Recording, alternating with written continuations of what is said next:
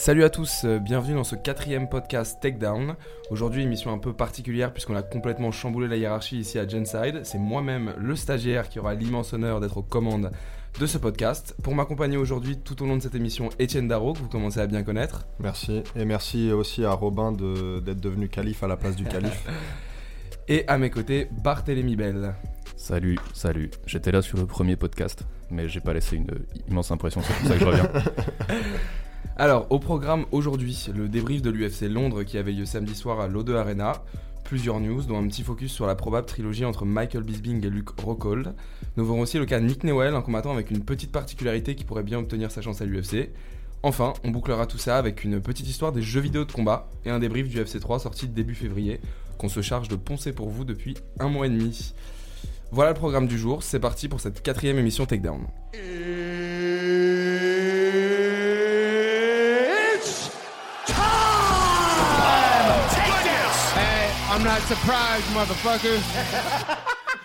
On va débuter avec le main event de la soirée qui opposait le Brésilien Fabricio Verdum au Russe Alexander Volkov, un combat remporté par Volkov au quatrième round par KO.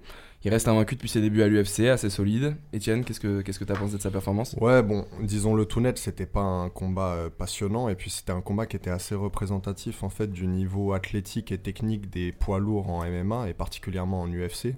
Hein, si on compare euh, par rapport à la boxe, on voit quand même d'autres spécimens qu'en MMA. Je vais pas les citer, euh, mais malgré tout, c'est c'est quand même un un combat euh, comment dire, qui représente aussi le, renouveau euh, de la catégorie des poids lourds, puisque c'est Volkov donc, qui s'est imposé par KO. Et Volkov, il fait partie des, plus jeunes finalement dans, dans, cette catégorie. Il a 29 ans, alors c'est pas tout jeune non plus, mais il fait partie des plus jeunes. Et, euh, voilà, avec les Nganou et, d'autres, en fait, il constitue un peu cette vague de, nouveaux poids lourds qui, qui, sont donc maintenant dans, dans, le top 5. Alors, comme je l'ai dit en préambule, c'était pas génial, mais on peut espérer que Volkov euh, s'améliore, il a un bon potentiel. Et Volkov pour le titre, est-ce qu'on peut tout de suite y penser ou on lui laisse quand même quelques combats de chauffe avant, euh, avant de tenter sa chance à un Miocic ou encore mieux Bart Je sais pas. je pense que ce serait pas mal de le voir peut-être passer sur euh, bah, les numéros 1 et 2. C'est quoi C'est Nganou, Overeem? Donc je sais pas, pour un, bon match un peu full striking qui ah. pourrait être intéressant. Et sinon, ce qui serait pas mal avant un title shot. Moi, je le verrais bien tenter sa chance, genre sur euh, Curtis Blades ou un mec comme ça, tu vois. ouais, grave. alors, en, fait, en, fait, le truc, c'est que Volkov, il est sur plusieurs euh, victoires d'affilée, sur 5, je crois, bah peut-être même plus. Même plus, je crois. Bah, depuis ses débuts à l'UFC, en tout cas, il est sur 2 KO et une décision. Ouais. Et puis même avant, je crois qu'il était euh, sur plusieurs victoires. Donc, tu peux pas le mettre en principe, en, en, tout cas, contre, contre Nganou, par exemple, qui, bah sur une défaite. Mais après, on a déjà vu pire avec l'UFC, hein, donc, donc tout est possible. Mais oui, c'est vrai que je préférais sans doute le voir face à un adversaire euh, qui est lui aussi sur une série de victoires. Et donc, pourquoi pas finalement Curtis Blades mmh, Carrément. Après, ça ferait beaucoup de, de lutteurs euh, pour ces derniers combats, enfin de lutteurs ou de spécialistes du sol. Et peut-être qu'on aimerait voir Volkov qui est plus un striker contre d'autres strikers. Contre quelqu'un de son acabit euh, en striking. Alors, du coup, maintenant, on va se concentrer sur le cas du Brésilien. Est-ce qu'il a définitivement dit adieu à son rematch euh, contre Miocic et le title shot? Ou est-ce qu'il peut. Euh, quelle est sa situation en ce moment? Ouais, bah, tu sais, euh, Verdum, pour moi, ça a toujours été une sorte d'énigme, hein, franchement, et il m'a jamais réellement impressionné. Là, il est quand même plutôt jeune. je pense que oui. 40 ans, ouais. Ouais, il a 40 ans carrément, je pensais qu'il avait 38 ou 39. Ah Là, c'est l'âge à partir duquel on peut vraiment le juger, je crois. non, mais après, il faut dire que Verdum a commencé sa carrière assez tard, puisqu'en fait, il a fait du jiu-jitsu euh, d'abord, et qu'en plus, même, il s'y est mis assez, euh, assez tard, euh, tout court. Il a commencé, je crois, à la fin de son adolescence. Donc, en termes d'âge de, combattant, il n'est pas si vieux que ça. Il n'est pas si vieux que 40 ans. C'est pas comme si tu avais commencé à combattre à 15 ans, enfin, à 15 ans professionnellement, comme un Rory McDonald, par exemple, qui n'ira pas jusqu'à 40 ans. Hein. Rory McDonald, il a déjà la moitié de la tête paralysée, tu vois. Mais. Mais donc, euh, donc ouais, je pense que pour Verdum, c'est en fait les carottes sont cuites depuis un moment pour Verdum. Bah, il avait encore une petite chance dans le sens où il était vraiment devenu le corporate guy de l'UFC, puisqu'il était censé affronter Derrick Lewis et au dernier moment, problème de Lewis, il a affronté Walt Harris qu'il a pris en short notice sans aucun souci. Il gagne le combat en 1 minute 30, il me semble. Euh, Mark Hunt était censé affronter Marcin Tibora. Il s'est retiré parce qu'à un moment, on a vraiment cru que la santé de Hunt était en danger il a pris, il a pris sa passe au main event, donc il était vraiment devenu le corporate wide dans les mm. petits papiers de l'UFC, et on pouvait penser qu'en enchaînant les victoires, il arriverait, il arriverait à avoir au moins un rematch contre Stipe.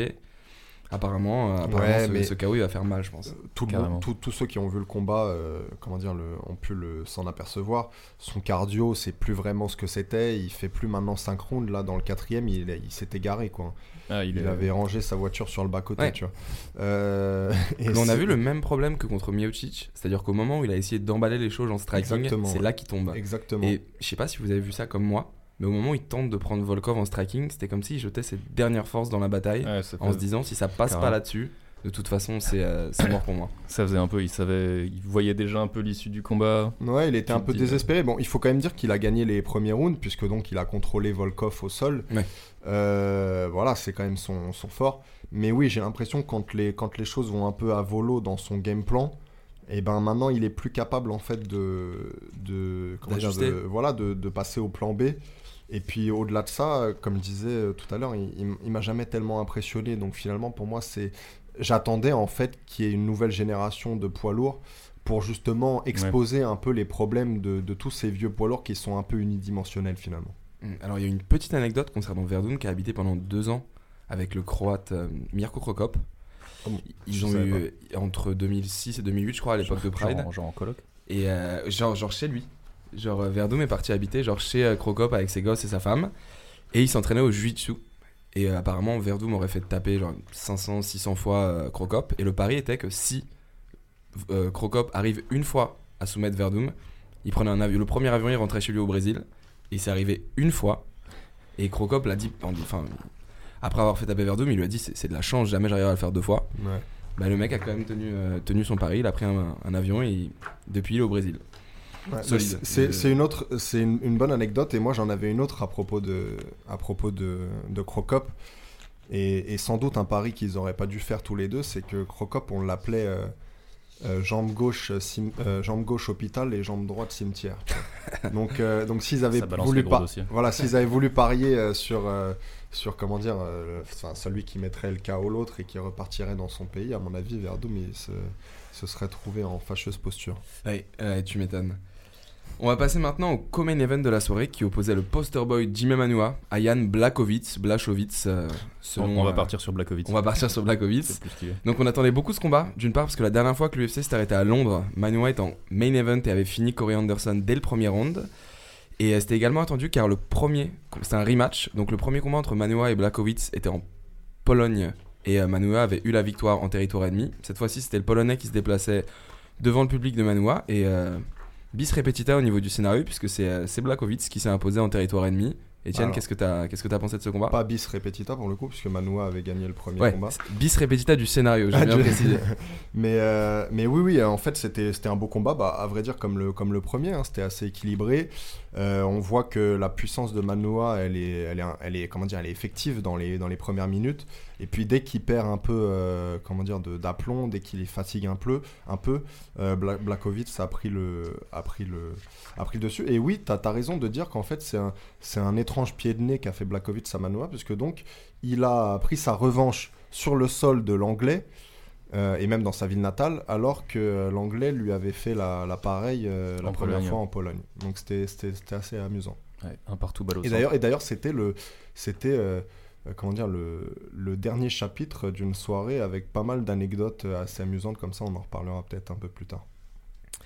Un petit problème au niveau du, du gameplay de Manua, qui encore une fois a cherché le chaos directement. Et on sait que c'est un, c'est un, c'est un lourd léger qui cut beaucoup, qui arrive très très lourd dans la cage. Et le problème, c'est que quand il touche pas et qu'il n'arrive pas à déséquilibrer son adversaire, il s'épuise très vite et il est très très vulnérable en contre. Et c'est ce qu'on a vu dès le premier round, mm. où, il est, où il s'est fait mettre knockdown par euh, assez rapidement. Est-ce que il faudrait pas un peu revoir ses gameplays, peut-être soit passer définitivement en lourd, ou s'il reste en lourd léger, peut-être essayer de prendre, euh, prendre l'ascendant sur son adversaire de façon plus, euh, plus lente peut-être bah, en fait, Manoa, il est très puissant, mais ça, ça, ça, aura échappé à personne. Il est, il est moins technique, par exemple, qu'un Blakovic. Il a, il a commencé, lui, pour le coup, très tard. Il a commencé dans sa trentaine ou à la fin de sa vingtaine, euh, les sports de combat. Les sports de combat. Donc, euh, donc le voir aujourd'hui déjà en UFC, c'est, voilà, c'est, bon, bah, je, j'en perds mes mots. C'est, spectaculaire. Et, euh, et, donc voilà, lui-même maintenant, il a au moins 38 ou 39 ans. euh, il progressera plus. En réalité, son menton est en train de le lâcher. Donc voilà, je... encore une fois, avec tous ces combattants-là, quand, la progression n'est plus réellement possible, eh ben, je conseillerais modestement d'arrêter en fait. Oui, on a, on a longtemps euh, douté de Manoa comme un candidat sérieux au titre. Là, je pense qu'on est d'accord. Il, aura, il aura jamais son title shot. Là, on peut on peut l'assurer. Peut-être une porte de sortie. Il l'avait déjà évoqué après sa dernière victoire, un combat contre David Haye. Je sais pas si ça vous, euh, si ça vous parle. Bah, je, encore une fois, je lui conseille pas, tu vois. Enfin, en tout cas, pas sur un ring de boxe, mais, mais, euh, mais oui, oui, c'est vrai que c'est. Euh, on, on, parle de plus en plus de ces, de ces crossovers en fait. Donc peut-être qu'on le verra. Mais pour Manoa, il vaudrait mieux pas. Surtout avec sa capacité à encaisser les coups face à un puncher comme Hay, c'est pas c'est pas, c'est pas recommandé, non. Il y a un parallèle assez facile à faire, je pense, entre les combats de Verdum et de Manuva. C'est que c'est deux mecs qui sont un peu étalés un peu trop sur la tartine. ça fait un peu trop longtemps qu'ils sont là et je crois qu'ils ont plus grand. Enfin, tu vois, ils progressent plus. Ils ont tous eu un peu des revirements dans leur dernier combat, etc. Et je crois que les title shots, c'est un peu mort pour ces gars-là. Quoi. Bon, après, il faut quand même. Euh, il, en faut des combattants comme ça. Hein. Il ah faut bien remplir euh, toutes les cartes qu'il y a pendant le long de l'année. Et c'est des combattants assez excitants. Enfin, en tout cas, surtout Manoa. Euh, Manoa, il est lui, il, est KO ou il met KO. C'est-à-dire qu'il n'y a, pas de... il a, pas de... a pas de juste milieu avec lui, il n'y a pas de décision. Donc, euh, enfin, si, là, enfin, en l'occurrence, mais, euh, mais, sinon, voilà, il est quand même assez excitant, donc il, mérite en fait encore de, d'être vu. Mais, mais c'est vrai que pour ce qui est de ses aspirations, je pense qu'elles doivent pas être très hautes à partir de maintenant. Il mérite un dernier barreau d'honneur, mais. Euh, après, ce qui est malheureux avec ces mecs-là, c'est que généralement, ils finissent, ils finissent comme faire valoir pour les, pour les prochains mecs qui montent. On va passer maintenant au combat qu'on attendait le plus ici à la, rédaction de Genside. C'est le retour de Tom Duquesnoy qui était opposé à Terion Ware. Donc un combat qui, qui a tenu jusqu'à la limite. Le français qui s'est imposé par décision unanime des juges 29-28 par deux fois et 30-27. Combat qui a beaucoup fait parler justement par cette décision et la carte des juges. Étienne, tu, euh, euh, bah voilà, je, dois être honnête, je vais passer pour le, pour le méchant, surtout qu'on a eu Tom euh, avec qui on a passé un très bon moment la semaine dernière. Mais euh, c'est vrai que moi j'ai trouvé en fait que c'était un combat qui pouvait aller dans les deux sens, c'était un combat vraiment très serré, très équilibré. donc c'était un combat qui pouvait aller dans les deux sens. Malgré tout, à la fin du combat, j'avais le, j'avais le sentiment que Ware avait un tout petit peu le dessus. Euh, alors après sur internet euh, ou sur Twitter on pouvait lire que c'était un vol, hein. il y avait même la, plus, enfin je voyais des tas de combattants de l'UFC qui disaient que c'était un vol carrément, et pas seulement des Américains, des, Brésiliens, des, des Canadiens, etc. Alors c'est pas un vol, mais c'est vrai que voilà moi j'étais peut-être un peu plus, euh, voilà je voyais un peu plus Ware gagner. mais bon, on va pas s'en plaindre. Hein. nous, on veut que, que Tom continue à progresser. On veut qu'il aille le plus loin possible. Donc, euh, donc voilà, c'est sans doute une, une, victoire, mais qui, est, euh, qui, qui, va avec beaucoup de avec beaucoup d'interrogations, en fait, avec beaucoup de choses à, à régler encore, avec beaucoup de progression à faire. Ça soulève pas mal de questions sur les prochains entraînements de Tom et surtout sur qui pourrait l'aligner du coup derrière. Ouais. ça d'ailleurs, c'est une vraie question contre qui, euh, contre qui vous voyez Tom pour le, pour bah, le prochain combat? C'est difficile à, de répondre à cette question parce que on se rappelle que contre le lutteur Cody Staman, Tom avait eu du mal. Euh, contre un striker, cette fois-ci, il a eu aussi du mal, même si c'est passé. Euh, donc oui, maintenant, qu'est-ce qu'il lui faut pour euh, progresser en fait? Est-ce qu'il lui faut un lutteur, un striker? C'est compliqué de, savoir. Alors avant, avant Noir, enfin le dernier adversaire de Tyron Noir avant, avant Duquesnois, c'était Sean O'Malley Exactement, exactement. Je, je permets mon Sean O'Malley. Est-ce qu'un match-up entre Duquesnois et O'Malley serait possible et est-ce que c'est dans l'intérêt de Duquesnois bah, Bart, qu'est-ce que tu vois? Je pense qu'avec la hype que prend O'Malley, il va peut-être monter un peu, voire beaucoup plus vite que Duquesnois. Donc ce serait une petite surprise de les voir. Après, ça peut être un match-up intéressant, euh, surtout pour Tom, etc. Mais ouais, je, vois mal le truc se faire. quoi. franchement, à ce stade, euh, je pense que c'est pas une bonne idée. Euh, O'Malley, il a l'air, il a l'air d'être sur une progression assez fulgurante. carrément. Tom, c'est plus linéaire sa progression. Euh, et je pense qu'il vaut mieux euh, voilà, continuer en fait dans cette, euh, à prendre des, des match-up plus, comment dire, plus accessibles, en tout cas d'entrée. Ça ne veut pas dire qu'il n'arrivera jamais à ce niveau, mais en tout cas ça veut dire que, que peut-être il faut aller plus lentement que, que certains autres. parce que là, voilà, il y avait quand même des, des choses à revoir. Quoi. Alors, petite, petite précision quand même, parce qu'on a, on va nous, on va nous dire qu'on est vraiment anti-Tom. Non, pas du tout. Donc déjà, on l'a reçu la semaine dernière. Et puis, personnellement, pour avoir vu le combat sans chauvinisme apparent, je, je, donne quand même les deux premiers rounds clairement à Tom, parce qu'il y a eu beaucoup de mouvements, beaucoup de leg kicks. Il y a eu quand même 14 leg kicks dans le premier round, donc euh, son adversaire très très solide, mm. parce qu'il a montré aucun signe de fatigue ni de douleur. Mais combat serré que je donnerais quand même à Tom, donc je trouve que la décision des juges n'est pas forcément si scandaleuse que ça. Non, non, pas du tout scandaleux. C'est vrai que c'est un combat qui aurait pu aller dans les deux sens. Après, le ressenti à la fin du combat, c'est quand même un truc avec lequel moi je suis sincère. Enfin, tu vois, je vais pas te dire parce qu'il est français que je, pense qu'il a gagné, alors que je pense qu'il a plutôt peut-être un petit peu perdu.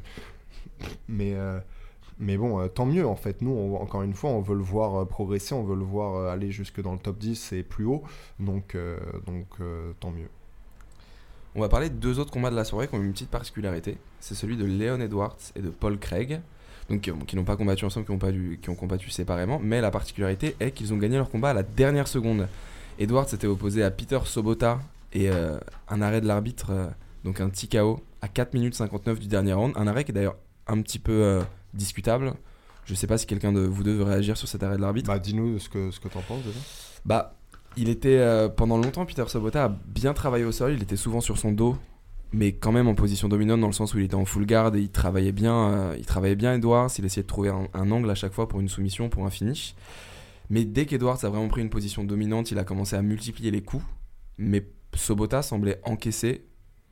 Je pense que s'il restait une minute dans le round, l'arrêt aurait été euh, justifiable. Mais là, à une seconde, je pense que même pour Sobota, l'arbitre aurait dû regarder le chrono et et laisser, la cloche. Et en fait, je suis d'accord avec toi, mais je pense que tu, tu l'as dit toi-même. L'arbitre ne, ne, regardait pas le chrono. En fait. Il, il se rendait pas forcément compte qu'on était si près du, de la fin du combat. Et il s'est dit que, que Sobota avait pris assez de coups euh, jusqu'ici, parce que c'est vrai qu'il a été quand même assez, assez contrôlé pendant tout le combat, qu'il était au sol pendant une partie aussi du combat. Donc je pense que l'arbitre s'est dit que c'était mieux d'arrêter. Alors c'est vrai que moi aussi, je pense qu'il aurait dû aller euh, au bout. Hein. c'est toujours plus valorisant que d'être euh, que d'avoir un, arrêt en fait euh, sur sa page Wikipédia. mais, malgré tout, mais malgré tout, je pense que je pense que l'arbitre l'a fait de bonne foi et donc on peut pas vraiment l'emblâmer quoi. Par contre, ce qui était intéressant dans ce combat, c'était enfin c'était intéressant, mais je veux dire, ce qui était très intéressant, c'est la provocation de, de, Edwards à la fin envers Darren Till parce que Darren Till, bon, on le sait, c'est l'une des, nouvelles stars de, l'UFC, et il a été désigné comme le voilà comme l'un des, deux qui constituera le main event euh, donc à Liverpool, parce que euh, l'UFC va à Liverpool pour la, première fois en mai, et donc il n'y a toujours pas d'adversaire pour Darren Till. Alors on veut pour euh, Darren Till, hein, dans les hautes sphères de l'UFC, on veut évidemment un adversaire du top 5 ou du top 10, et Edwards il est plus dans le top 15, mais lui il a tenu à se, à se mettre dans la discussion. Donc en, le provoquant un peu, en l'appelant à combattre euh, à la fin. Euh, et, d'ailleurs, voilà, qu'est-ce que, qu'est-ce que vous en pensez euh, tous les deux? Bah, De toute façon, c'est comme ça que ça marche. Hein, c'est des... faut faire des bons coups de com à chaque combat dès que tu as un peu de visibilité, surtout quand tu es un petit peu moins bien classé, etc. C'est c'est la stratégie pour monter vite quoi. Donc, avant, euh, personne n'aurait parlé de lui pour affronter Thiel, et maintenant, ça peut, euh, ça peut susciter euh, un le fait qu'on en parle aujourd'hui même. et puis clairement, Joe écoute-nous. L'intérêt d'un mec qui affronte quelqu'un qui a une hype derrière lui, elle est simple. Hein. C'est tenter son shot pour prendre toute la hype et la ramener de son côté. Et ce que fait Edward, c'est très intelligent parce qu'il y a un main event qui a été confirmé à Liverpool. Enfin, Darren Till va, va headline la soirée de l'UFC à Liverpool, donc si euh, s'il arrive Robin, à il parle toujours avec les termes anglais. On voit qu'il passe du temps sur les sites anglais et sur les vidéos américaines. Ouais, ouais, ouais. Excusez-moi d'avoir fait anglais LV1, hein, pas... Mais ouais. Ah non, mais ici on est tous, euh, on est tous bilingues. C'est que, c'est que Milan qui est. C'est clair. C'est que Milan qui est zéro. D'ailleurs, c'est pour ça qu'il est sur la touche aujourd'hui. voilà. Il a fait un petit, peu, un petit remplacé par le stagiaire. Hein, on le précise, on le précise une nouvelle fois. Et un petit point que j'aimerais soulever concernant le combat d'Edwards quand même, c'est que Plusieurs fois, Sobota s'est retrouvé au sol. Il travaillait bien Edwards, mais l'arbitre continuait quand même de lui faire des réflexions en lui disant Fais quelque chose, sinon je ramène le combat debout. Et euh, j'ai trouvé qu'il était tout le temps en train de travailler, il cherchait tout le temps un angle pour la soumission. Est-ce que il n'y aurait pas un, peu moins de respect pour euh, les gens qui travaillent au sol que pour les strikers? Ouais, bah, de toute façon, il y, a toujours eu. Et puis, tu, tu, tu, le sais aussi, quand le combat euh, se déroule qu'au sol, et ben très vite tu commences à entendre des sifflets, tu commences à entendre des, des bouts, des, des huées. Euh, alors qu'évidemment quand c'est euh, une foire d'empoigne debout, et ben les, spectateurs crient, hurlent, ils sont contents. Donc forcément, ça influe aussi sur, sur l'arbitrage. Mais bon, après, c'est pas forcément quelque chose qui me, qui me marque plus que ça, mais oui, c'est clair, c'est, ça fait partie du, sport. c'est ça, c'est le business, c'est la télé, faut que ça soit un mm. petit peu, faut que ce soit vendeur quoi. Pour les non-initiés, le côté euh, lutte euh, freestyle et gréco-romaine, c'est mm. pas le truc le plus spectaculaire et le plus vendeur à la télévision, donc. Euh, mais après, ouais, c'est, je crois que c'est un problème un peu récurrent de, l'UFC de l'arbitrage. Mm. Il y a, d'autres combats sur cette, ah. sur cette carte qui ont retenu notre attention, notamment Daniel Roberts qui a mis un énorme KO à Oliver Enkamp. Etienne, est-ce que tu veux réagir là-dessus? Bah pas grand-chose à, en dire. Encum, c'est un, un, beau combattant parce que c'est un styliste de karaté, tu sais, un peu comme un Machida. Ou... Donc c'est un beau combattant. Le problème, c'est qu'il m'a pas l'air encore assez mature. Je, pense qu'il devrait s'entraîner dans un, meilleur camp que je, crois qu'il s'entraîne en Suède. Et tu vois, c'est pas, c'est pas assez pour, pour atteindre le niveau euh, supérieur. Euh, donc euh, c'était un combat qui était assez équilibré. Et Danny Roberts, qui est pas un, mauvais combattant du tout, lui non plus, a mis une, une bonne une bonne droite en fait à Enkamp qui a... C'était une gauche, mais bien C'était une gauche Une chance sur deux. Donc c'était une gauche qui a, qui a étalé à Enkamp et, et voilà. Un autre petit mea culpa également de la part de la rédaction de Genside, car la semaine dernière on vous a fait un article sur Hakim Daoudou, qui faisait ses débuts à l'UFC, donc encore invaincu avec un gros gros background de, kickboxer. On vous l'annonçait comme peut-être une nouvelle sensation, et il s'est fait littéralement coucher dès la première minute de combat, donc euh, sonné par, euh, par une droite puis directement euh, soumis soumis dès la, dès la première minute de combat. Donc, mea culpa. Désolé, euh, désolé pour ces petits pronostics. Euh, on remettra ça sur, euh, sur le compte du stagiaire. non, mais ce qui, ce qui est intéressant, c'est que Danny Henry, bon, c'est un combattant écossais. On sait que la scène écossaise, elle est, elle est finalement assez peu représentée en, en UFC. Il y a plus d'Irlandais, hein, on en connaît quelques-uns.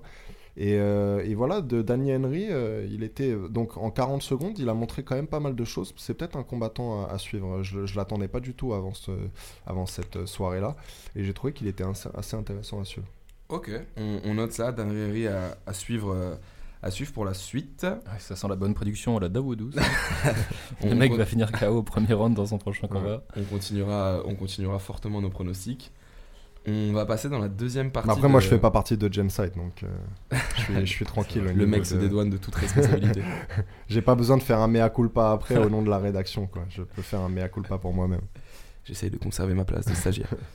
Alors, on passe à la deuxième partie de cette émission, les news. On va commencer par un petit point box sur le rematch entre Canelo, euh, Canelo Alvarez et Gennady Golovkin qui a été pendant un petit moment en péril. Etienne, est-ce que tu peux, tu peux nous parler ouais, bah t'as raison, en fait il faut faire un espèce de point et c'est plus sur le scandale qui entoure un peu euh, Canelo depuis quelques semaines, puisque donc on rappelle pour ceux qui, qui ne le savent pas forcément, euh, Canelo a été euh, contrôlé positif au clenbuterol, donc une substance quand même dont on entend parler parfois dans, le, je crois dans le cyclisme, ou enfin ça, ça a à voir avec l'endurance en fait.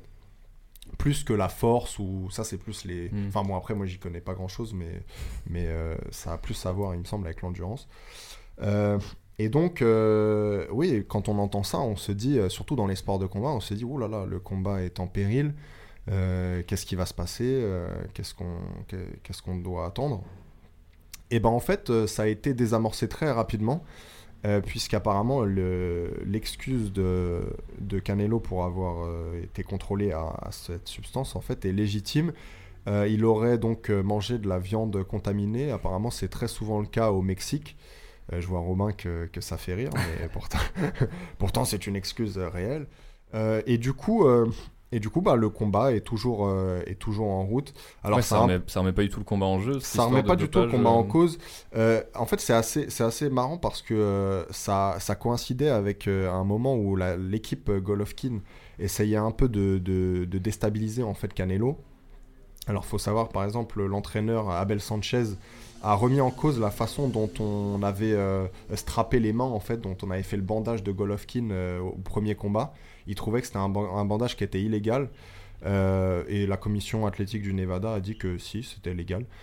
donc, tu vois, en fait, on joue un peu de, de, mind games. On essaie en fait de faire en sorte que Canelo, au prochain combat, soit bien plus Mexican style, comme, comme il dirait, c'est-à-dire que ce soit en fait un combat de chiffonnier au centre du ring. Et évidemment, c'est pas forcément ce qui favorise euh, Canelo. Donc voilà, tout ça, c'est euh, évidemment, je, je, parle pas de complot. Hein, c'est pas la team Golovkin qui a essayé de, de faire contrôler positif Canelo, mais simplement en ce moment, tout s'abat un peu sur lui en, en même temps. Euh, donc après, à chacun de se, de se dire est-ce qu'il est dopé ou est-ce qu'il n'est pas dopé. En tout cas, moi, je devais juste dire que l'excuse est apparemment légitime et que donc le combat euh, continue euh, normalement. Et donc il aura lieu le, 5 mai. Hein, comme surtout que dès qu'il a, dès qu'il a eu l'annonce de ce contrôle positif, il a déplacé son training camp aux États-Unis pour faire le reste des tests complémentaires, donc ce qui a vraiment joué en sa faveur.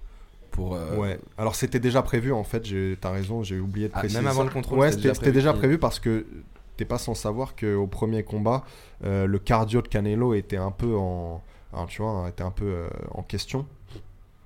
Et justement, euh, il s'est dit qu'il voulait, enfin, son équipe s'est dit qu'il voulait s'entraîner en altitude pour la, pour la, revanche. Et donc, on sait qu'en altitude, après, quand tu redescends au niveau de la mer, et eh ben, t'es un espèce de, Superman. si même si t'as si t'as pas mangé de viande contaminée. donc euh, pas, besoin de ça. Pas besoin de ça, tu vois, quand tu t'entraînes à l'altitude. Donc, euh, donc voilà, c'est pour ça qu'ils ont euh, déplacé le camp au Colorado. On verra les effets le, jour du combat, mais je trouve que c'est une décision assez intéressante. On sait que, que Golovkin lui-même s'entraîne dans les montagnes de, Big Bear, donc en Californie, et que et que et que donc lui aussi, ça lui est bénéfique en général. Il a pas trop de problèmes de cardio, donc voilà, c'est peut-être une, une bonne décision pour le camp Canelo. Alors, petit point vite fait, on va faire chacun un prono, comme ça, dans l'émission Takedown de. Dans trois mois, on pourra vanner un peu celui qui s'est euh, celui qui s'est chié. Moi, personnellement, tous les jours, je vois Gennady Golovkin prendre le rematch et possiblement par KO. Un point, les mecs, là-dessus. Golovkin KO 10 round. Boum, solide. Mais j'ai posé un billet de 100 euros sur la table en disant ça hein, euh, pour, les, gens qui n'ont pas le, retour. Non, bah alors moi, moi je fais partie de. En général, en général, je trouve que je, que je, je score bien les, les combats. Mais je fais partie des rares qui, pour le premier combat euh, Canelo-Golovkin, euh, je fais partie des rares, mais quand même des, des bons, si j'ose dire, hein, parce que y a aussi, je suis, je suis baqué par les par les, les, les Mayweather notamment et d'autres gens. Toi, tu voyais Canelo, t'avais vu Canelo gagner. Moi, j'avais vu Canelo gagner et pas confortablement, mais, euh, mais avec un ou deux rounds d'avance. Ouais. je trouvais en fait simplement que Golovkin touchait très peu et que Canelo envoyait non seulement les coups les plus marquants, mais aussi en fait euh, donc euh, les, les, meilleurs euh, en, boxe ça compte en fait de d'esquiver. Ça compte comme des points. Et, donc il, faisait les meilleures esquives et il envoyait les meilleurs contres. Donc pour moi il n'y avait pas vraiment photo. Golovkin n'a dû envoyer que, que, deux ou trois coups majeurs dans tout le combat euh, donc euh, majeur, je dis, hein. c'est-à-dire qu'il envoyait beaucoup de coups, mais qui ne touchait pas réellement le visage ou même le corps de, de Canelo. Donc euh, voilà, je vais dire dans, le, dans la revanche, je vais dire Canelo aussi, et peut-être plus confortablement cette fois. Mais à la décision du coup. À la décision, ouais, je pense. Alors, on revient maintenant au monde du MMA avec une news assez intéressante. Bisbing Rockhold, une trilogie qui, qui, qui s'annonce plausible pour, pour été 2018, voire même fin 2018. Les deux commencent à chamailler sur Twitter comme ils l'ont fait lors des deux premières rencontres. Ce serait pour le départ à la retraite de Bisping. Euh. Eh ben, ouais, ouais, et ce serait même pour le départ à la retraite de Luc Rockhold. Voilà, c'est là, c'est là en fait que l'enjeu devient intéressant, c'est que Rockhold a dit que s'il perdait dans, dans, le troisième combat contre Bisping, il, prendrait sa retraite. Et donc là, du coup, un combat qui finalement euh, ne nous intéressait plus tellement, le troisième combat Rockhold Bisping, si aucun des deux n'est champion, ça n'a pas tellement d'intérêt. Mais là, je trouve que les enjeux sont vraiment mm. importants du coup, euh, puisqu'on sait que aucun des deux euh, ne voudra perdre sur l'autre, et certainement pas dans ces conditions-là.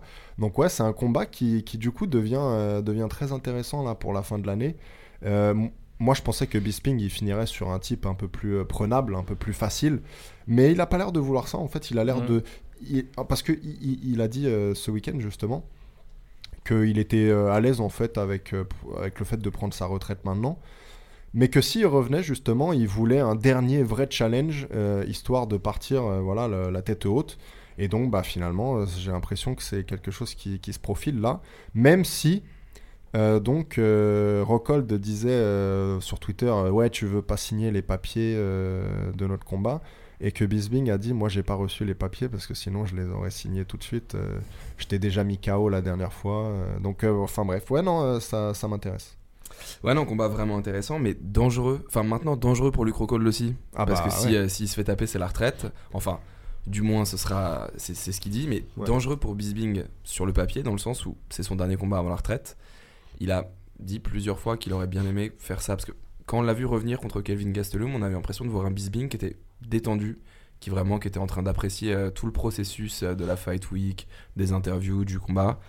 Et il aurait peut-être voulu un petit truc un peu plus friendly, tu vois, avec un autre, un autre combattant qui était pas loin de la retraite, un truc cool en main event chez lui. Le problème, c'est que là, il part sur un combat où beaucoup de fans ont vu euh, sa prise de la ceinture à Luke Rockhold comme un lucky shot, comme vraiment un lucky fight où genre il avait peu de chance. Parce qu'il arrive en short notice, il a quand même tapé Rockhold beaucoup, beaucoup trop confiant dans le premier round. Ouais. Est-ce que s'il se fait taper pour, la troisième, euh, pour le troisième match, est-ce que ça confirmerait pas juste la théorie du lucky shot et ça remettrait même tout son règne de champion des poids moyens en question en fait Ouais, mais alors, euh, tu- à mon avis, tu as vu ces derniers combats euh, en ce qui concerne le Crocold qu'il y, a un- il y a un certain euh, égaliseur, si j'ose dire, et qui est son, sa capacité à encaisser les coups. La capacité à encaisser les coups maintenant de Luke Rockhold, elle est très très faible. C'est-à-dire que, bah, on parlait de Jimmy Manua tout à l'heure, lui aussi, il a une capacité faible, et celle de Rockhold, elle est un peu similaire. Ce qui fait que, euh, même si euh, Bisping est le plus vieux des deux combattants, il est toujours le plus durable, en fait, si j'ose dire. Donc malgré tout, je trouve que c'est un combat qui est équilibré en fait. Euh, ouais, ça m'intéresse. Et toi, Clairement. Bart Ouais, de ouf. Puis c'est équilibré dans les enjeux aussi. Parce Voilà. que si Rockhold perd, bah, c'est un peu vraiment la lose pour lui parce que toute sa hype et tout, il l'a monté aussi sur le fait de. Enfin, que, que s'est défendu comme ça, que Bisping ait vraiment eu un lucky shot, etc. Et ce qui est à peu près vrai, mais euh, enfin voilà, il était aussi trop confiant aussi. et- Enfin, c'est le problème de Rockhold, c'est quoi euh, Déjà maintenant, je pense qu'il Mm. a un peu un menton en mousse, donc euh, c'est pas, Ouais, pas cool pour lui. Et surtout, il peut très trop vite rentrer dans le jeu de, de, de- de la hype, etc. Et puis, toi, tu tu l'avais vu en aussi. Floride, il était, il se, il se baladait comme s'il était Ah, le mec, roi du pétrole. ah, et... c'est, un, coq, hein, faut le voir. euh, Enfin, il a l'air, il a l'air cool et tout, mais euh, enfin, les, Ouais. les impressions que t'as euh, en traînant avec lui un peu quotidiennement, etc. C'est exactement les impressions que t'as en le mettant euh, une fois par an en conférence de presse. Ouais. C'est que c'est un mec, euh, enfin, s'il a pas, il a une couronne invisible sur la tête, est Ouais. le seul à voir, je crois. Mais c'est ça qui est, c'est ça qui est marrant justement. Je crois que je l'avais, je l'avais déjà dit dans une émission précédente. Mais c'est que je pense qu'il est tellement euh, euh, la star et que du coup ça se, ça se, comment dire, il le, il le fait savoir en fait à ses coéquipiers, bah, que notamment ils, ils essaient pas de le mettre en danger quand il est dans son propre camp. Ouais, et qu'il il se retrouve après en plein combat contre un tueur, et que là, il est mis en danger pour la première fois depuis pas mal de mois, et qu'il ne sait pas réellement comment réagir. On l'a vu avec euh, Romero, on l'a sans doute vu avec Bisping. Je pense Ouais, que on Bisping, l'a il- on l'a aussi vu avec David Branch, même si, Oui, même si Branch gagne le combat, avec Branch aussi. il est quand même sonné dès le premier round, il Ouais. est pas bien. hein. Enfin, Mm, mm. tu vois sa tête, il est Mm. clairement, il est clairement plus dans Je le combat pendant quelques secondes. Il s'entraîne un peu trop dans sa zone de confiance, euh, Rockhold. Ouais, c'est vrai ouais. que c'est ce qui lui a joué euh, des tours bah, sur tous ses derniers combats, quoi. Mais et du coup, espérons pas sur le prochain, mais je sais pas. Ouais. Bah, justement, c'est ça qui est intéressant, c'est que là, moi, j'ai pas de favori dans ce Ouais. combat. Je, suis, je suis pour, Ouais, je suis pour le, le- le meilleur des deux. Mais Après, j'aime bien Bisping. tu, prends la place. Il a un côté euh, glorieux loser euh, et un bon bagou à l'anglaise. Il est assez Ah, agréable il- comme il, combattant. a, euh. il a, comme tu dis, il est marrant, ce- quoi. Il est marrant, exactement. Et puis surtout, tu sais que la conférence de presse entre Rockhold et Bisbing, ça va juste être Ouais. mortel. Bah après, ça, après, ça dépend s'ils sont. euh, comment dire Ça dépend s'il y a une conférence de presse en fait. Parce que si c'est une fight night, par exemple, s'ils sont à Liverpool, on sait déjà que le main event, euh, ce sera, euh, ce sera Darren Till. Et donc, c'est pas sûr qu'il y ait une conférence de presse. Ouais. C'est pas sûr que- qu'ils puissent s'écharper réellement avant la pesée. Bah, ils le feront quand même sur les réseaux, Voilà, tu vois, il y aura on quelque peut- chose. On peut espérer. Puis je me rappelle que quand il y avait eu la revanche entre entre Bisping et, euh, et le Rockhold justement, ils, a- ils, ils avaient amené les deux en fait dans un studio euh, pour en fait les voir euh, se- s'envoyer des, des, Mm. des insultes à la tête. Donc euh, ouais, ouais, il y, a- y a de quoi faire quand même. Ah ouais, il y a matière, et surtout que si je, si je me mets à la place de Bisbing, mais il a intérêt à continuer le trash talk pour que Rockhold se mette dans un mood en mode je vais le fumer et qu'il se voit trop confiant, qu'il essaye de trop gagner dès le premier round. Bisbing, il a intérêt à jouer là-dessus.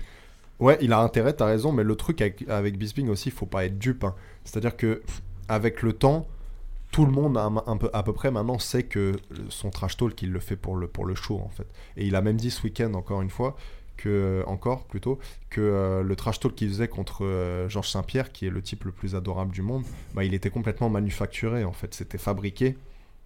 Et que même il, il- il a dit qu'une fois il s'est retrouvé, il a vu euh, la caméra de TMZ, donc le fameux site hein, de, de je ne sais quoi d'ailleurs aux États-Unis, c'est de- des paparazzi, Ouais, des buzz, tabloïds, sport de combat, tout Buzz, ce que tu ouais, veux. voilà, Et, euh, et donc, quand il a vu les caméras de TMZ, il s'est dit Oulala, là là, là, je, vais, euh, je vais aller insulter Mhm. Georges, et comme ça, ça va faire du buzz. Alors que Georges Saint-Pierre était lui-même dans son coin. Enfin, on sait que c'est un type un peu lunaire, mais il est adorable. Personne ne voudrait en, en réalité le, le trash talker.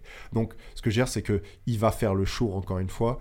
Après, moi, ça me fait rire parce qu'il y a toujours des bons mots, mais je sais qu'il y a une, an- une animosité. Enfin, même si là, elle est réelle, mais c'est toujours une, une animosité relative en fait. Il n'y a pas grand-chose derrière tout ça, quoi. Ouais, autant, autant généralement Bisbing, c'est vrai que c'est un peu pour le show, mais euh, les deux, ils ont l'air de vraiment, vraiment pas s'aimer. Ouais.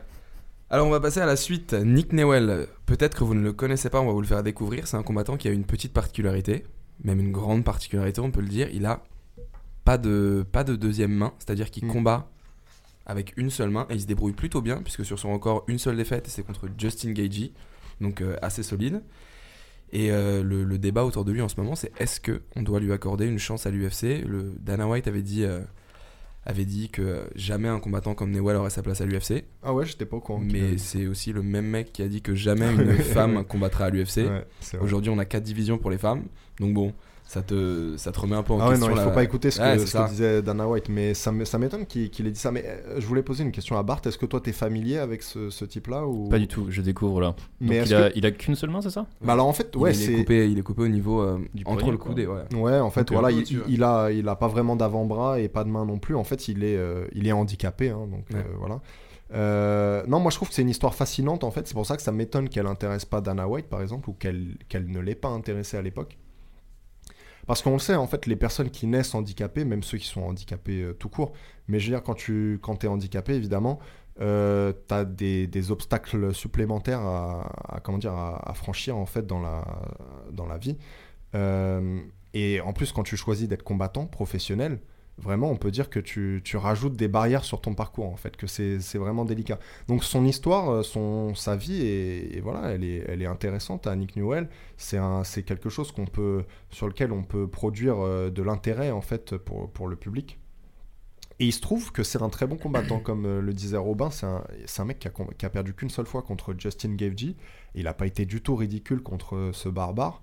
Donc, euh, donc c'est vrai que c'est. euh, Moi, j'aimerais beaucoup le, le revoir, le, enfin, le voir en UFC. Là, il avait pris sa retraite pendant deux ans, en fait, parce que. euh, pendant deux ans ou un an et demi. Ouais, deux ans, je crois. deux ans, ouais, parce que bon, bah, il considérait qu'il pouvait plus vraiment avancer dans, dans le sport.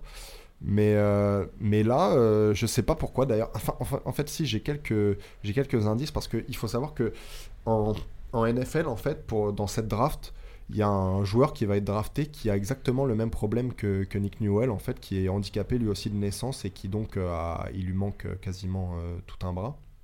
Et il a fait le buzz en fait. Il a fait pas mal le buzz dernièrement là aux États-Unis. Et je pense que c'est ce euh, sur quoi Newell, en fait, sans réellement le, le vouloir et sans le savoir non plus, est en train de surfer aussi. C'est-à-dire que du coup, les gens se disent, c'est une histoire que j'ai envie de, de voir, Ouais. euh, voilà, euh, dans, dans la plus grande promotion du monde. Alors, les inquiétudes, elles ont toujours été les mêmes, et c'est sans doute pour ça que Dana White euh, ne voulait pas le voir en UFC, c'est qu'on se dit, on a peur en fait pour lui, on a peur que qu'il se fasse, euh, qu'il se fasse exploser ou Hmm. que ce soit que ce soit ridicule. Mais comme, on le disait tout à l'heure, il a, qu'une seule défaite contre Justin Gaethje, qui est maintenant un top 5 de- dans la catégorie des légers. Nick Newell est vraiment un très bon athlète et un très bon combattant. Et je sais qu'il ne sera pas ridicule, en tout cas dans ses premiers combats en UFC, Mm. il pourra tout à fait faire le, le travail. Quoi. Et surtout que son premier bourreau, Justin Gagey, est un peu venu à la rescousse en disant qu'il Mm. fallait absolument euh, donner un shot à l'UFC à ce mec. Ouais. Parce que déjà, son palmarès parle pour lui. 14 défaites, dont il me semble... 14 victoires. 14 victoires, pardon, dont il me semble 7-8 finishes en plus. Ouais, ouais, ouais. Et surtout, que si on parle de peur, moi j'ai plus peur pour le retour de CM Punk pour un mec comme Nick Newell. Soyons, soyons sérieux, Ouais. si, on, on a, on a beaucoup fait le parallèle cette semaine sur euh, Punk et Newell, dans le sens où si, bien sûr, Punk est beaucoup plus bankable pour, euh, pour une organisation comme l'UFC, sportivement parlant, Newell mérite 12 000 fois plus un shot Ouais. qu'un mec comme CM Punk qui a eu déjà son premier shot et qui s'est fait détruire. Ouais, et, et puis ouais, tu, tu dis que CM Punk est, est bankable, et c'est vrai, mais je pense que Nick Newell, c'est vraiment une histoire qui peut passionner, Ah, passionner les gens, quoi. Je veux dire, le mec met quand même des coups de poing avec un seul, euh, avec un seul bras, quoi. Donc, euh, du coup, il- il... il met des coups de poing avec son bras qui a pas de main. aussi. Ouais, ouais, non. faut absolument Enfin, que tu oui, vois ça. Si, si, mais, il met a des pas de, mais il a pas de gants en fait, donc euh, c'est Mm. un peu étrange. Il met des coups de coude en fait. Et surtout qu'il arrive à. Il a eu, il me semble qu'il a 4 ou 5 victoires par soumission et il arrive à Mm. sécuriser des soumissions ouais. sans deuxième bras. Et c'est vraiment, c'est vraiment impressionnant. Et quand on voit le, le, visage de Bart à l'instant, on se dit que voilà, c'est intéressant. Bah, tu vois, ça, pique ma curiosité. c'est vrai que ça, ça, peut tomber en truc un peu bizarre si c'est mal vendu, etc. Et donc je comprends les réticences de mm. Dana White à vouloir euh, promouvoir ce genre de combat. Mais euh, enfin ouais, si le mec sportivement fait la diff, euh, enfin tu vois, et qu'il arrive à soumettre des gens qui ont deux bras et qui n'arrivent pas à le faire tout seul. Bah voilà, c'est ça, vraiment le, le, type est, le type est très impressionnant. Et comme je disais, il, surfe un peu sur, ce, sur cette hype du, du, linebacker donc en, en, NFL, enfin qui n'est pas encore en NFL mais qui va être drafté, et qui lui-même ne sera jamais le meilleur joueur de football américain du monde. Mais il peut faire euh, le roster d'une équipe et il peut être crédible en tant que joueur de special team, comme on les appelle, etc. Donc euh, Nick Newell a vraiment, euh, voilà, il faut en fait, on a envie de le voir en UFC, on a envie que les gens le découvrent. allez, Nick Newell versus CM Punk. Mais ça, ce serait intéressant parce que mais c'est vrai, mais c'est vrai que maintenant. Newell, il est en, il est en poids léger. CM Punk, il est en welter. Donc il est en welter. Il, est nulle part d'ailleurs. Mais on pourrait faire un match-up entre les deux. Non, non, non, aucune, aucune haine. Mais c'est vrai que malheureusement, après on sait que le MMA c'est pas une fédération, c'est des organisations privées, c'est vraiment le concept du sport spectacle, le MMA. Donc effectivement, un mec comme CM Punk aura bien plus sa place en main event qu'un Nick Newell, mais sportivement parlant, c'est pas la même hiérarchie. Écoute, moi je trouve que Bart a une superbe idée. Alors en vrai, non, en fait, c'est même pas équilibré parce que Nick Newell, il a beaucoup plus de combats professionnels et normalement, une, une, commission ne sanctionne pas. Quand on dit sanctionner, en fait, c'est ne valide pas un combat euh, de la même. Euh, enfin, comment dire, entre deux personnages euh, qui sont si différents en termes mmh. de. Qui n'ont pas la même expérience. Voilà, en termes d'expérience. Nick Newell, Floyd Mayweather. mais, mais moi, en tout cas, ouais, alors là, pour le coup, euh, là, je sais pas. Mais, mais, euh, mais Nick Newell, euh, CM Punk, écoute, as, toi, là, toi-même, pour le coup, t'as piqué ma curiosité. J'aimerais bien voir ça, ouais. En, en, welter, comme ça, du coup, CM Punk aurait peut-être un peu plus de, de, de chance. Alors, on passe à un mini mini preview anticipé de euh, Tony Ferguson contre Khabib Nurmagomedov, ouais, en fait, qui, on, euh, en trois semaines. On est obligé d'en parler. Euh, on était en train de se concerter là, c'était le brainstorming, mais on est obligé d'en parler un peu parce que finalement, c'est l'un des combats qu'on attend tous le plus de l'année, et donc on veut faire des mini previews jusqu'à ce que ce que ça arrive, même s'il y aura des émissions d'ici là. On veut faire des tas de petites previews avec tous les invités qu'il y aura d'ici là. Alors, concernant le combat, assez intéressant deux mecs qui se match up assez enfin solides, deux mecs qui sont bons au sol, Tony qui est plutôt bon sur son dos, qui peut, qui peut avoir un game de Très bon défensivement. Ouais, Khabib qui a pris l'habitude de rouler sur ses adversaires. Mm. Donc moi je vais pas me cacher, pour moi je vois Khabib tous les jours prendre le, prendre le titre et euh, je rêve chaque nuit d'un UFC en Russie avec Khabib contre Connor. Mm. Putain. Bah, le, le, ciel vous est tombé sur la tête au moment où t'as. Ouais, ça, serait, ça serait magnifique. Vous voyez, quel vous voyez quoi les gars pour euh, ce main event? Bart Khabib. Khabib aussi. Ouais, bah, et, euh, d'ailleurs, je suis content de le voir contre Ferguson parce que je pense que ouais, il a un peu marché sur tout le monde avant, mais là, je sais pas, c'est, je pense qu'il va gagner, mais je pense que c'est la première marche qui va être vraiment à sa hauteur aussi mm. et qui peut vraiment donner un combat hyper intéressant. Et vas-y, je me lance. Tu sais quoi, tu sais quoi, ça va être un combat anthologique? À mon avis, il va rester dans l'histoire de l'UFC. Mais, mais ouais, Khabib gagnant et Khabib McGregor, et par contre McGregor qui gagne. Ah, my man. non, mais alors oui, euh, oui, moi aussi, je suis obligé de dire, en vrai, je vois, je vois plus euh, Khabib gagnant, mais il faut quand même que, que, je dise que Tony Ferguson, moi déjà, c'est une personnalité, on parlait de, de personnalité drôle, moi, Tony Ferguson, il, il me rend hilar. il est vraiment génial. On dirait qu'il sort d'un cartoon en fait, ou alors c'est le méchant d'un, d'un film des années 80, tu vois. il, est, euh, il est toujours avec des lunettes de soleil et puis des lunettes de soleil, tu sais, euh, qui sont passées de mode depuis 20 ans. Bah, enfin, il est... les lunettes de l'agent dans Matrix là. Ouais, c'est ça. Smith, ouais. ouais. et encore, c'est, des lunettes du schéma qu'il a, ah, du marché. Euh, donc c'est, enfin, c'est ce gars-là. Et, il a pas l'air de le faire exprès. Enfin, il est drôle, mais peut-être. Non, non, non. non ah, il, est... dans son, il est dans son délire. Il est dans son, dans sa bulle en fait. Il est là, je le voyais récemment. Enfin, je l'ai, je vous l'ai montré même. Il il, tapait des, des, bouts, des, bouts, de métal. Euh. il est, tu vois, il est, il est dans, dans, sa bulle. Et bon, il y a des gens qui l'enterrent un peu assez vite. Vous, c'est pas le cas, hein, mais il y a des gens qui l'enterrent et ils pensent qu'il ne va pas voir le jour. Et il, il, faut, il faut rappeler que voilà, Tony Ferguson, il est extrêmement bon défensivement en jiu-jitsu. Il peut arriver à soumettre euh, même un Khabib euh, sur son dos. Euh, en striking, je pense qu'il a l'avantage sur Khabib. Mais il, a tenu, il a tenu 5 rounds en striking avec euh, Dos Anjos quand même. Ouais, euh, non, seulement il les a tenus, mais il les a remportés. En ah ouais, clairement. Donc, donc ouais, il est, il est excellent. Alors après, la question, en fait, ça va être ça, parce qu'on sait que Khabib va le mettre au sol. Est-ce que Tony Ferguson... Est suffisamment bon défenseur Déjà, ça c'est une bonne question, mais est-ce que surtout Tony Ferguson va arriver à faire la différence debout avant que Khabib le mette au Mm. sol et ne le contrôle euh, pour euh, au moins? Enfin, une fois qu'il sera au sol, on peut d'ores et déjà dire que Tony Ferguson restera euh, au sol, dos, le dos au sol, euh, jusqu'à Ouais. la fin du round. Donc il devra attendre le round suivant pour être à nouveau debout, là où il peut sans doute faire le plus de, de différence. Ouais, et puis Ferguson a des très bonnes transitions de passer sur son dos en position dominante. Ouais, mais contre, de façon contre. Khabib, je le Khabib, je vois ce pas sera ça pas la même histoire, ouais. Parce effectivement. qu'en plus, sa, sa pression, euh, quand il est donc sur l'adversaire, elle est, elle est très importante. On rappelle qu'il s'entraîne avec des Cormier, avec des Ken Velasquez, Avec des ours aussi. on euh, peut le avec rappeler. des ours ouais, quand il était petit. Les Donc- ours d'Agastana. Lui, en lutte, il est quasiment imprenable. Donc, euh, donc je, je vois pas Ferguson faire euh, des, ce qu'on appelle des scrambles en, en anglais. Je le vois pas arriver à les faire euh, de- depuis son dos. Par contre, ce que je peux le voir arriver à faire, c'est le soumettre, si Khabib n'est pas vigilant, Mm. le soumettre sur son dos. Mais moi, là où je vois qu'il pourrait faire des différences, en fait, c'est en striking. Et là, franchement, il y aura peut-être quoi euh, Dans chaque round, il y aura peut-être euh, une ou deux minutes pour faire, euh, pour faire la différence. Là où, où Conor McGregor, effectivement, en une ou deux minutes, on sait qu'il peut faire euh, deux fois la différence, même Mhm. s'il faut. Alors que Tony Ferguson, c'est évidemment pas le même, la même expertise en striking.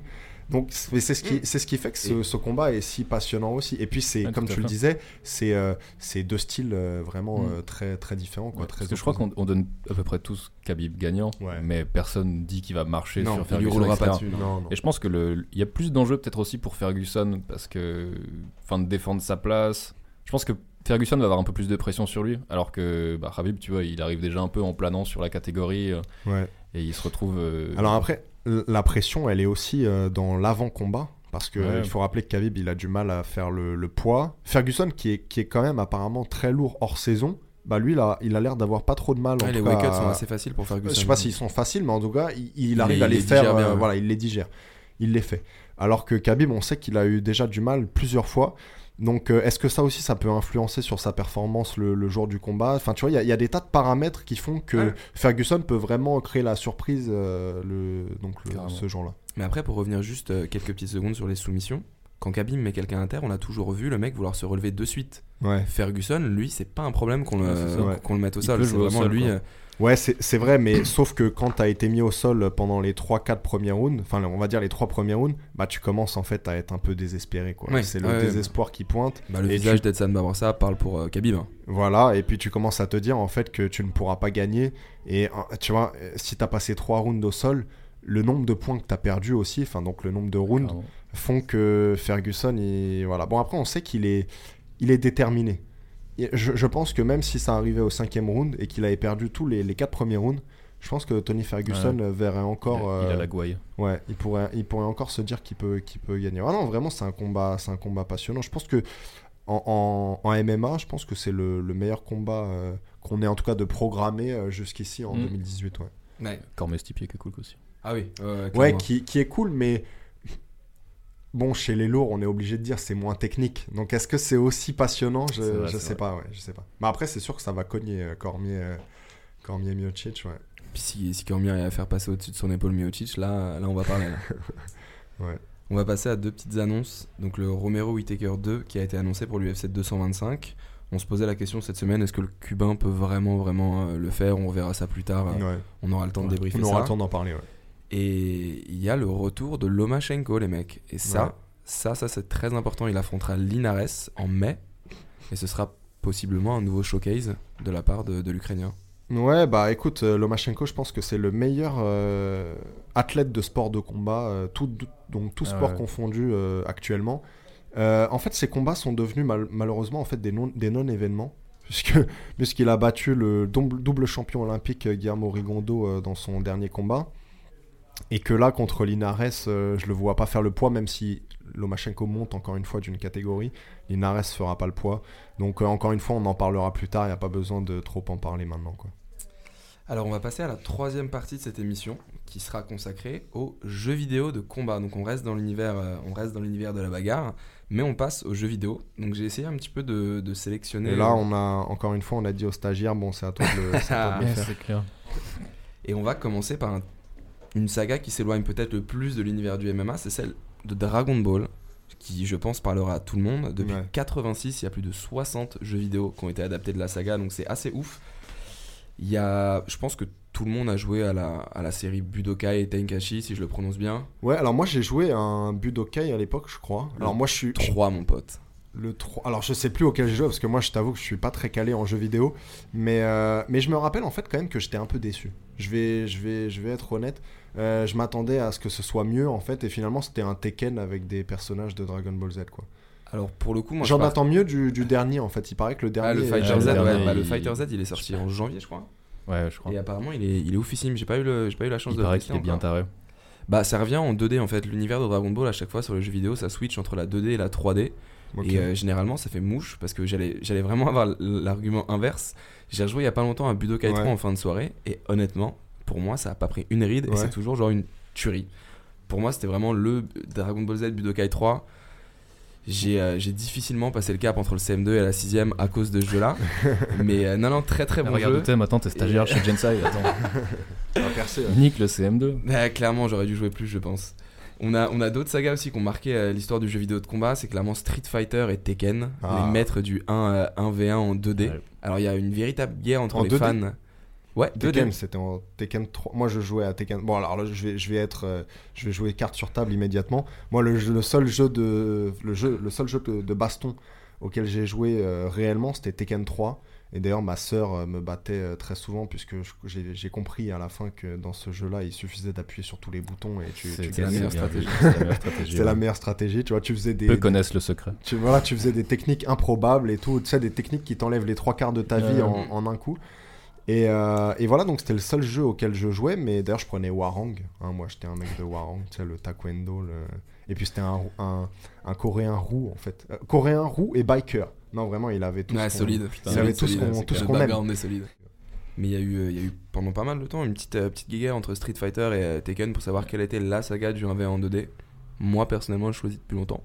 Tekken. Pas du tout Ah, objectif, putain, hein, c'est le cœur qui parle. Je Merde. crois qu'il le Ok, on a un Street Fighter c'était. Warang. Non mais alors, qui sont les personnages euh, majeurs dans euh, Street Fighter? Parce que là pour le coup, je... ça me dit rien. C'est Ken, toi. Ryu, euh, Hadouken Ouais, c'est ça, c'est Des ça. mecs c'est qui lancent des petites balles. C'est ça. Mais alors, mais il me semble que, euh, que euh, Street Fighter, quand même, a joué d'une plus grande popularité Ouais, générale. ouais, Street, ouais. Street Fighter jouit d'une véritable notoriété pour, Ouais. les, pour les puristes. Un Pour peu, les puristes, il y a un côté, euh, c'est un peu la battle euh, perpétuelle entre PES et FIFA. Tu vois, t'as toujours ceux qui disent je préfère l'arcade et ceux qui disent je préfère la simulation. Voilà, c'est pas de la simulation de combat, tu vois, mais c'est vrai Ouais. en fait. C'est Tekken, tu peux tapoter sur tous les boutons. Ah, c'est ça, euh, c'est ça. T'auras des Ah, mais j'aurais dû jouer à ça Street fait, Fighter alors. Pendant tout, depuis tout ce temps, je c'est savais ça. pas que j'aurais dû Street jouer à Fighter, Street c'est un Fighter. vrai jeu en mode faut tryhard pour être très bon, Ok, euh, faut connaître les enchaînements, etc. C'est un, vrai jeu de, de gamer quoi. Ok. Tekken, c'est plus. D'où euh, mon choix sur Tekken. la stratégie. tous Il voulait pas, ouais, il voulait pas passer trop de Ah, temps à. Ouais, c'est ça. Euh, alors, on va switcher à un autre jeu. Def Jam. Est-ce que ça vous dit quelque chose Oula, mais sûr. il m'a ramené Bien euh, sûr. 10 ans en arrière là. Ça, ça, ça fait plaisir. Mais j'y ai jamais joué. J'y Ah ouais jamais joué. Mais je me souviens que Ah, c'était en lourd. gros, c'était des rappeurs qu'on avait mis euh, de façon un peu cartoonesque Exactement. et qui se tapaient sur la gueule. Exactement. C'était ça. C'était des- 50 c'était des Cent, combats de rappeurs, mec. Method Man, Redman, ah non, tous les rappeurs, même Snoop Dogg, qui avait des muscles dans le jeu d'ailleurs. Ouais, Ouais, ok. c'est ça. Ce qui est- ce qui Et c'était bien relever. alors, c'était bien Ah Mortel. putain, le postulat de départ du jeu, déjà tu cries au génie. Ouais. On va prendre tous les plus gros rappeurs de la scène US et on va les regarder se battre entre eux. Et c'est une, euh, une franche réussite. En plus, je crois Ah qu'au niveau du. Enfin, je- j'en ai des souvenirs un peu lointains parce que je t'avoue que je joue pas encore à Def Jam aujourd'hui, mais je l'avais sur PS2, tu Ouais. vois. Du coup, il y a peut-être une dizaine de piges. Et c'était trop fun, quoi. Mais il y avait pas une interaction avec le décour aussi? Si, Tu Ah, pouvais si, pas, c'était euh, le ouais, premier jeu où tu pouvais ouais. éclater le décor. Et je me souviens même d'une map où t'es dans le métro. Et genre le finish him, t'en vois clairement le mec sous les rails mais tu sais, il y avait des côtés où t'étais dans une espèce de ring fait de gens, de foule en folie. Ouais. Et si t'envoyais le mec dans les cordes, enfin dans les cordes du coup, dans, Dans les, les gens, gens. et ben les gens le retenaient et tout. Tu- Ah ok, ah ouais, non, c'était astucieux. genre, ouais, Ah ouais, non, c'était cool, t'avais des interactions assez stylées. T'avais même Sean Paul. Mais alors, quel- qui était le plus fort euh, dans le jeu alors?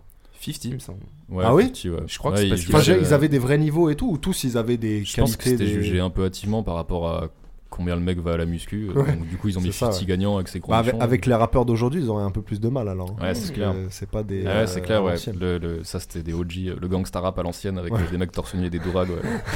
Alors, un autre jeu de combat qui, euh, qui- pas vraiment, pas vraiment de combat, super. Je sais pas si on peut mettre ça là-dedans. Super Smash Bros. Melee.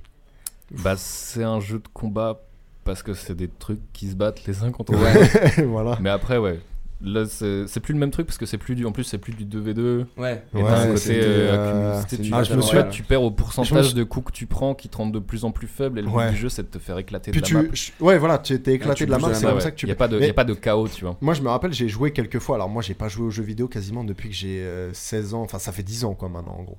Donc, euh, que j'ai pas joué aux jeux vidéo. Mais j'ai joué quelques fois à Super Smash Bros. Melee. Alors là, si tu sais pas à peu près jouer, Tu te fais éclater. ah, tu te fais éclater. C'est-à-dire c'est que je comprenais rien. Mais par contre, Les gens sautent dans tous les sens. Ah ouais. Et c'est trop, quoi. C'est trop bien parce que c'est tous les jeux Nintendo, c'est toujours les Ouais. mecs qui disent bah vas-y, si tu peux jouer à 4 sur le même télé un jeu, c'est forcément le meilleur jeu du monde quoi. Là, c'est trop trop bon quoi. Mmh, ouais, D'ailleurs, il y a le prochain, euh, Super Smash. Bros. que Le, le- le teaser est sorti, il sort sur Switch euh, courant, euh, courant 2018. Il a été teasé il y a peut-être deux semaines. En parlant du combat, là, on va repartir sur vraiment la saga UFC. Ouais. Donc, je vais me concentrer sur les derniers pour, euh, pour la faire pas trop, euh, pas trop longue. Donc, les EA Sports UFC. Ouais. Premier sorti en 2014. Un peu, un peu une révolution concernant les. Enfin, quand on prend, quand on prend comme échelle euh, ceux qui étaient sortis sur PS2 et PS3. Le 2 est sorti en 2016, si je dis pas de bêtises, et c'était un peu la malédiction de la cover, puisque sur la cover, on avait Ronda Rousey et Conor McGregor. Ouais. qui, juste après la sortie du jeu, se sont fait éclater respectivement par Holly Holm et Ned Diaz. Ouais. Donc vraiment malédiction. Et C'est toujours la... malédiction des covers avec les jeux IL. hein. Ouais, je sais qu'en Ouais. NFL, c'est aussi le cas. Ouais. Et En en, foot foot, aussi. aussi. ouais, tu mets foot caca aussi. sur la couverture et l'année d'après, t'en entends plus jamais parler. quoi. Ouais. la- ouais, grand, grand problème, euh, cette malédiction de la cover. Et j'espère qu'il n'y aura pas la malédiction de la cover pour le 3 qui est sorti début février, puisque c'est Mamen Conor McGregor Ouais. euh, qui est sur la cover. Et du coup, je vais faire un petit débrief du jeu, que vraiment de façon très professionnelle, je me charge de poncer Mhm. pour vous. C'est encore comme tous les ans, c'est le mode carrière hein, qui, euh, qui est vraiment genre la grande force du jeu. Tu pars de rien, t'es dans une fédération annexe. Tu et, crées euh, ton personnage donc ouais, tu crées ton perso, t'as le choix entre bagarreur, lutteur, Ah, soumission et tout, donc assez Est-ce cool. que tu peux nous décrire et nous dire le nom de ton personnage peut-être? Alors effectivement, mon personnage a un nom assez charismatique puisqu'il s'appelle Jean Bagarre. Une petite dédicace à Jules, notre monteur, qui a Ouais. un personnage avec le corps de Conor McGregor et sa tête. Ouais. Donc qui est, Ah donc qui tu peux mettre ta tête dans le dans Ah ouais, carrément. Ah, ouais, tu peux, bah, Ah, c'est génial, Ah non, c'est atomique. On parle dans dans EA UFC, tu peux mettre Dans le dernier UFC 3, tu peux prendre une ah, photo avec, génial, euh, avec ta webcam et tu l'envoies. Et tu- Ah, avec la webcam, mais c'est sûr que tu vas avoir une gueule de merde. hein, Ah ouais, ah ouais, ouais, Ça ouais. ressemble à un gros pixel. Bah oui. oui. Exactement, mais non, non, on voit un peu en gros, c'est, enfin, tu vois la démarcation entre genre le personnage de vidéo et ta gueule, mais il y a quand même sur le début du visage, ce qui est bouche, nez et tout, c'est pas mal calé, Ouais. et tu peux, tu peux te Oui, en fait, c'est euh, le c'est le comment dire le c'est la démarcation entre les cheveux, tu vois, à la fin du front et les cheveux là, tu vois qu'il y a un problème, mais sinon tu peux, euh, tu peux te faire et kiffer. puis en la forme du visage, j'imagine ils arrivent peut-être Ouais, pas à bah bien ouais. faire la forme. Ouais, ouais. ok. Après, tu peux modifier, euh, je crois que tout est à peu près modifiable donc tu peux, tu peux, si tu passes vraiment des heures à geeker, tu peux essayer de te faire un perso à peu près, à peu près potable. Et ouais, non, c'est mortel. Tu crées ton personnage, tu pars dans une fédération, genre une petite fédération. Ouais. Tu, tu gravis les échelons, que ce soit par euh, The Ultimate Fighter ou juste parce que tu mets plein de KO à la suite et que Dana White il est là.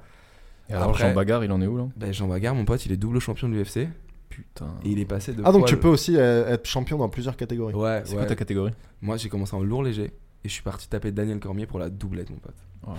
M'amène. M'amène Jean Bagarre. On attend Jean Bagarre euh, dans la vraie vie Ouais. d'ailleurs. Et, et d'ailleurs, il y a combien de euh, combattants Cormier. à peu près euh, dans le dans le roster? Enfin, je veux dire par catégorie, disons. T'en as, t'en as beaucoup, t'en as je pense une petite quinzaine, vingtaine par catégorie. Mais des- vrais ou des- Ouais, ouais, des vrais, des Ouais. vrais. Et t'as des patchs. Quoi, ils prennent le top 20 euh, ou c'est. euh, je crois que tout le monde du top 15 est présent et par exemple pour un mec comme Duquesnois qui était pas présent Ouais. et qui était quand même en main des- event. euh, Ils les ajoutent. euh, Ouais, Exactement, bah, ils l'ont ou ajouté euh, dernière mise à jour.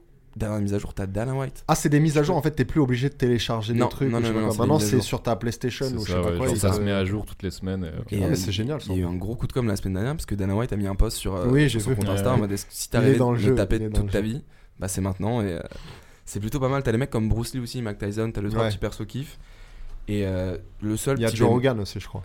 Joe Rogan, il était dans le 2, je sais pas si Ah, ils, ont dû, il ils ont dû le dans- refoutre dans le putain. 3, je pense. Il va revenir. Dana White contre Joe Rogan. Putain, Ouais. ça. Ah, Dana White, ils lui ont, the Dana, Balls. Dana White, ils lui ont fait un corps euh, qui. Bah après, je l'ai dé- je l'ai déjà vu pour le coup torse nu. Euh, je, je ne cherche pas ça sur internet, hein, mais je, je l'ai déjà vu, tu sais, sur Instagram et tout. C'est terrible de nos jours. Tu, tu vois des photos que tu n'as pas envie de voir. Ouais. Mais donc, euh, je l'ai déjà vu. Et alors, vu qu'en fait, il est. bah, il prend des trucs, hein, comme, on, comme on dit. Euh, il prend des vitamines. Euh, de, bah, de en la, fait, de il. la viande mexicaine, ouais, quelque chose. Ouais, voilà, de la viande mexicaine. Et du coup, il, a, il est gros, mais euh, très euh, sec à la fois. C'est vraiment Ouais. euh, très étrange à voir. Ouais. J'essaierai de vous trouver la, la mais, photo. mais on va pas se mentir, Dana White contre Joe Rogan. Il y a quand même ma main Joe Rogan qui est, euh, qui est Après, quand Joe même Rogan, solide. Joe Rogan, il est minuscule. hein, Il fait, Ah ouais? Ouais, il est tout il est petit, tout ouais. petit. Donc, euh, Mais après, Dana White, c'est pas un monstre non plus. c'est hein. pas un monstre Je non plus, mais je veux dire, ils sont pas dans la même catégorie C'est de points. pas- Je sais pas comment C'est pas quand même un petit, euh, une petite armoire à glace ou un petit meuble, euh, Joe Rogan? Oui, parce que Il lui est aussi, Ah, il c'est un- est. c'est un petit chauve, il est carré, tu Ouais, vois. voilà, il est carré, Mais, il, est, il est tout petit. Genre, il fait, il fait à peu près, je crois, moins d'un mètre 70. Il doit faire un mètre 70 Ah ou un ouais peu moins. Ah, ouais. J'aurais pas dit. En plus, il passe ses temps à la radio à fumer des joints, donc euh, je sais Ouais. pas si c'est un franc Ouais. combattant. euh. Non, non, mais bon, Alors que après, nous, il ici, est- euh, dans ce podcast, on est tous des monstres en bagarre. On s'est battu avant, on va se battre après, pas de problème. D'ailleurs, c'est comme ça qu'on prépare nos émissions, en se battant. Et euh, ouais, non, juste du coup, pour finir sur le débrief du FC3, en vrai, juste peut-être deux, trois petits points négatifs, c'est assez répétitif. Si tu es comme Jean Bagarre Ouais. et tu es double champion, c'est un peu relou parce que Ouais, tu, tu peux peu- plus choisir tes. Où sont tes tes cha- prochains, tes prochains challenges quoi? Jean Bagarre a déjà plié la catégorie deux fois. Non, mais alors moi, ce qui me dérangeait quand je voyais, j'ai- jamais joué, mais quand je voyais des images du jeu, c'est que je trouvais que les transitions entre le, le debout et le sol et tout, c'est un peu mécanique en fait, c'est un peu Bah robotique, ouais, ça fait pas, ça un- fait pas réel du tout quoi. mécanique. Et euh, je sais pas, les euh, comment dire, je sais pas comment on appelle ça, mais les impacts des coups et tout, tout ça, ça, ça fait pas très réel. Après, je comprends, c'est enfin c'est intéressant, tu prends ton ton combattant préféré ou même tu crées le tien et tout, mais euh, mais ouais, je, je comparerais ça un peu au, bah, finalement aux jeux comme FIFA ou même les Madden, euh, les jeux de NFL et tout, où, euh, où, où finalement ça, ça fait pas comme la réalité. Alors vous allez me dire, bon, c'est normal, Ouais, c'est un jeu vidéo, mais j'aimerais que ça, que ça devienne un peu plus fluide quand même. Ouais, bah en, le gros point fort, c'est en striking. Quand, quand tu cherches vraiment juste le, Ouais. le, KO en striking, t'as à peu près une combinaison de touches pour tous les membres de ton corps, tous les mouvements. Mm. Et euh, forcément, faut tryhard hein, parce que tu commences le jeu, tu te prends quand même pas mal de KO, t'es un peu Mhm. dégoûté. Bah, c'est d'ailleurs pour ça que les gens ont un petit avis euh, mitigé sur le jeu, c'est parce qu'il est vraiment dur à prendre en main. Ouais. Mais une fois que tu connais les touches, Mais est-ce que tu peux faire des esquives et tout? Est-ce que Ah tu ouais, peux ouais, sentir sûr, en fait le combat? Mais Non mais ont- je sais que tu peux faire des esquives, mais est-ce que tu peux les faire en combat réel? C'est-à-dire tu vois le type, il commence à... à- Ouais, tu vois, bah, Ou est-ce que c'est par chance un peu que tu un fais peu- des esquives? C'est Bah, un peu par chance, je sais pas. de toute façon, le seul pas. mec dans la cage qui fait un peu les esquives du jeu, genre réellement, c'est Anderson Silva, tu vois. Ah. Ils ont un peu repris ces esquives-là. C'est sûr que tu peux faire les mêmes esquives avec euh, du buste, avec Nganou, c'est pas forcément ça. tu vois. Non mais euh, avec euh, McGregor et tout, enfin tu vois, McGregor a une telle euh, façon de combattre. euh, je trouve ça dommage si dans un jeu c'est c'est mécanique alors Non. que sa façon de Non, combattre ça est c'est ça tu qui vois ce que je veux dire Enfin après surtout Robin qui a, qui a poncé le jeu. Moi j'y joue un peu parce qu'il ramène la console le midi et qu'on joue. Ouais. Alors déjà pour le coup le jeu est quand même assez fun quand tu débutes et tu vois un peu la marge de progression. Mais c'est vrai que du coup par exemple moi euh, je peux faire que du striking tu vois les combinaisons Ouais. au sol etc. C'est vraiment genre faut avoir joué pas Ouais, mal fait pas mal de parties. C'est vraiment chaud à gérer quoi. Mais, euh, mais le jeu est assez fun euh, même quand tu débutes. Et tout. puis les soumissions et tout, c'est facile à faire ou? Bah Alors, non ouais c'est chaud. Justement, chaud, c'est ça le problème. C'est que l'aspect sol, c'est vraiment plus dur que le striking, mais encore une fois, quand tu l'as en main, c'est cool. Ouais. Mais par contre, ce qui est bien, c'est qu'ils ont vraiment pris les particularités des combattants, c'est-à-dire que tu combats pas de la même façon avec Ouais c'est ça. Holloway et avec McGregor. Chaque, euh, combattant ouais, a vraiment sa- ses particularités, ses, coups un peu euh, signature et tout. euh. Bah, Dominique Cruz, par exemple, les esquives, c'est un truc de ouf. Tu peux Ouais. vraiment bouger Mmh. comme lui, tu vois, les petites, les petites feintes, sais jamais s'il y va ou pas. Rockhold, tu peux mettre des gros coups de pied dans la tête de tout le monde. Bah ouais. Et est-ce que tu te prends des KO comme Rockhold Ouais, ou- bien sûr. Rockhold tombe systématiquement au premier coup qu'il prend. Euh, c'est, c'est- faut savoir le jouer. Bah, en tout cas, si je peux finir là-dessus, c'est quand même un avis largement favorable pour UFC 3. hein. Ouais. Le seul petit Mais- problème, peut-être mode carrière, une fois que tu l'as fait, c'est répétitif. Donc Mm. si t'as des potes à disposition pour, euh, pour jouer à la bagarre, c'est sympa. Si tu n'as pas d'amis, je. je- Écoute, écoute ce podcast. Mais tu peux pas jouer en Nous live. sommes tes amis. Tu peux pas jouer Si, en live ah, si, sur si. euh, Si, si, internet tu peux, enfin, tu, peux jouer sur internet. Mais bon, moi, là, vu que j'éclate à peu près tout le monde de la rédac le midi, j'ai peur d'aller sur internet et de me rendre compte que je suis pas si bon que ça, tu vois. Donc, euh, ouais, Je- vrai. On va conclure là-dessus. Éviter Internet. Alors, c'est ainsi que s'achève ce quatrième podcast Takedown sur une petite, euh, petite note jeu vidéo et fun. Donc, n'hésitez pas à laisser vos commentaires, que ce soit sur iTunes, Deezer, SoundCloud, nous dire ce que vous en pensez, ce qu'on pourrait rajouter, même nous noter. Ouais. Aucun souci là-dessus. On le prendra absolument pas mal. De toute façon, je suis stagiaire, vous ne me entendrez sûrement pas de sitôt. Merci Non. à tous de nous avoir écoutés. Merci Étienne. Ouais, merci. Merci, Et puis, Bart. et puis, ouais, je veux, je veux, euh, je veux comment dire, dire un truc en plus là-dessus. Ouais, n'hésitez pas à nous dire, ouais, ce qu'on peut améliorer, euh, ce qu'on fait bien aussi. Voilà, mettez-nous des, euh, des notes, Des suggestions d'invités qui semblent réalistes. Ouais, c'est ça. Dana White ne viendra pas. Il a reçu notre mail, il a gentiment répondu, mais il est pas Voilà. En tout Ouais. cas, merci à tous encore une fois et à la prochaine. là. Yes. Merci, salut. Ciao.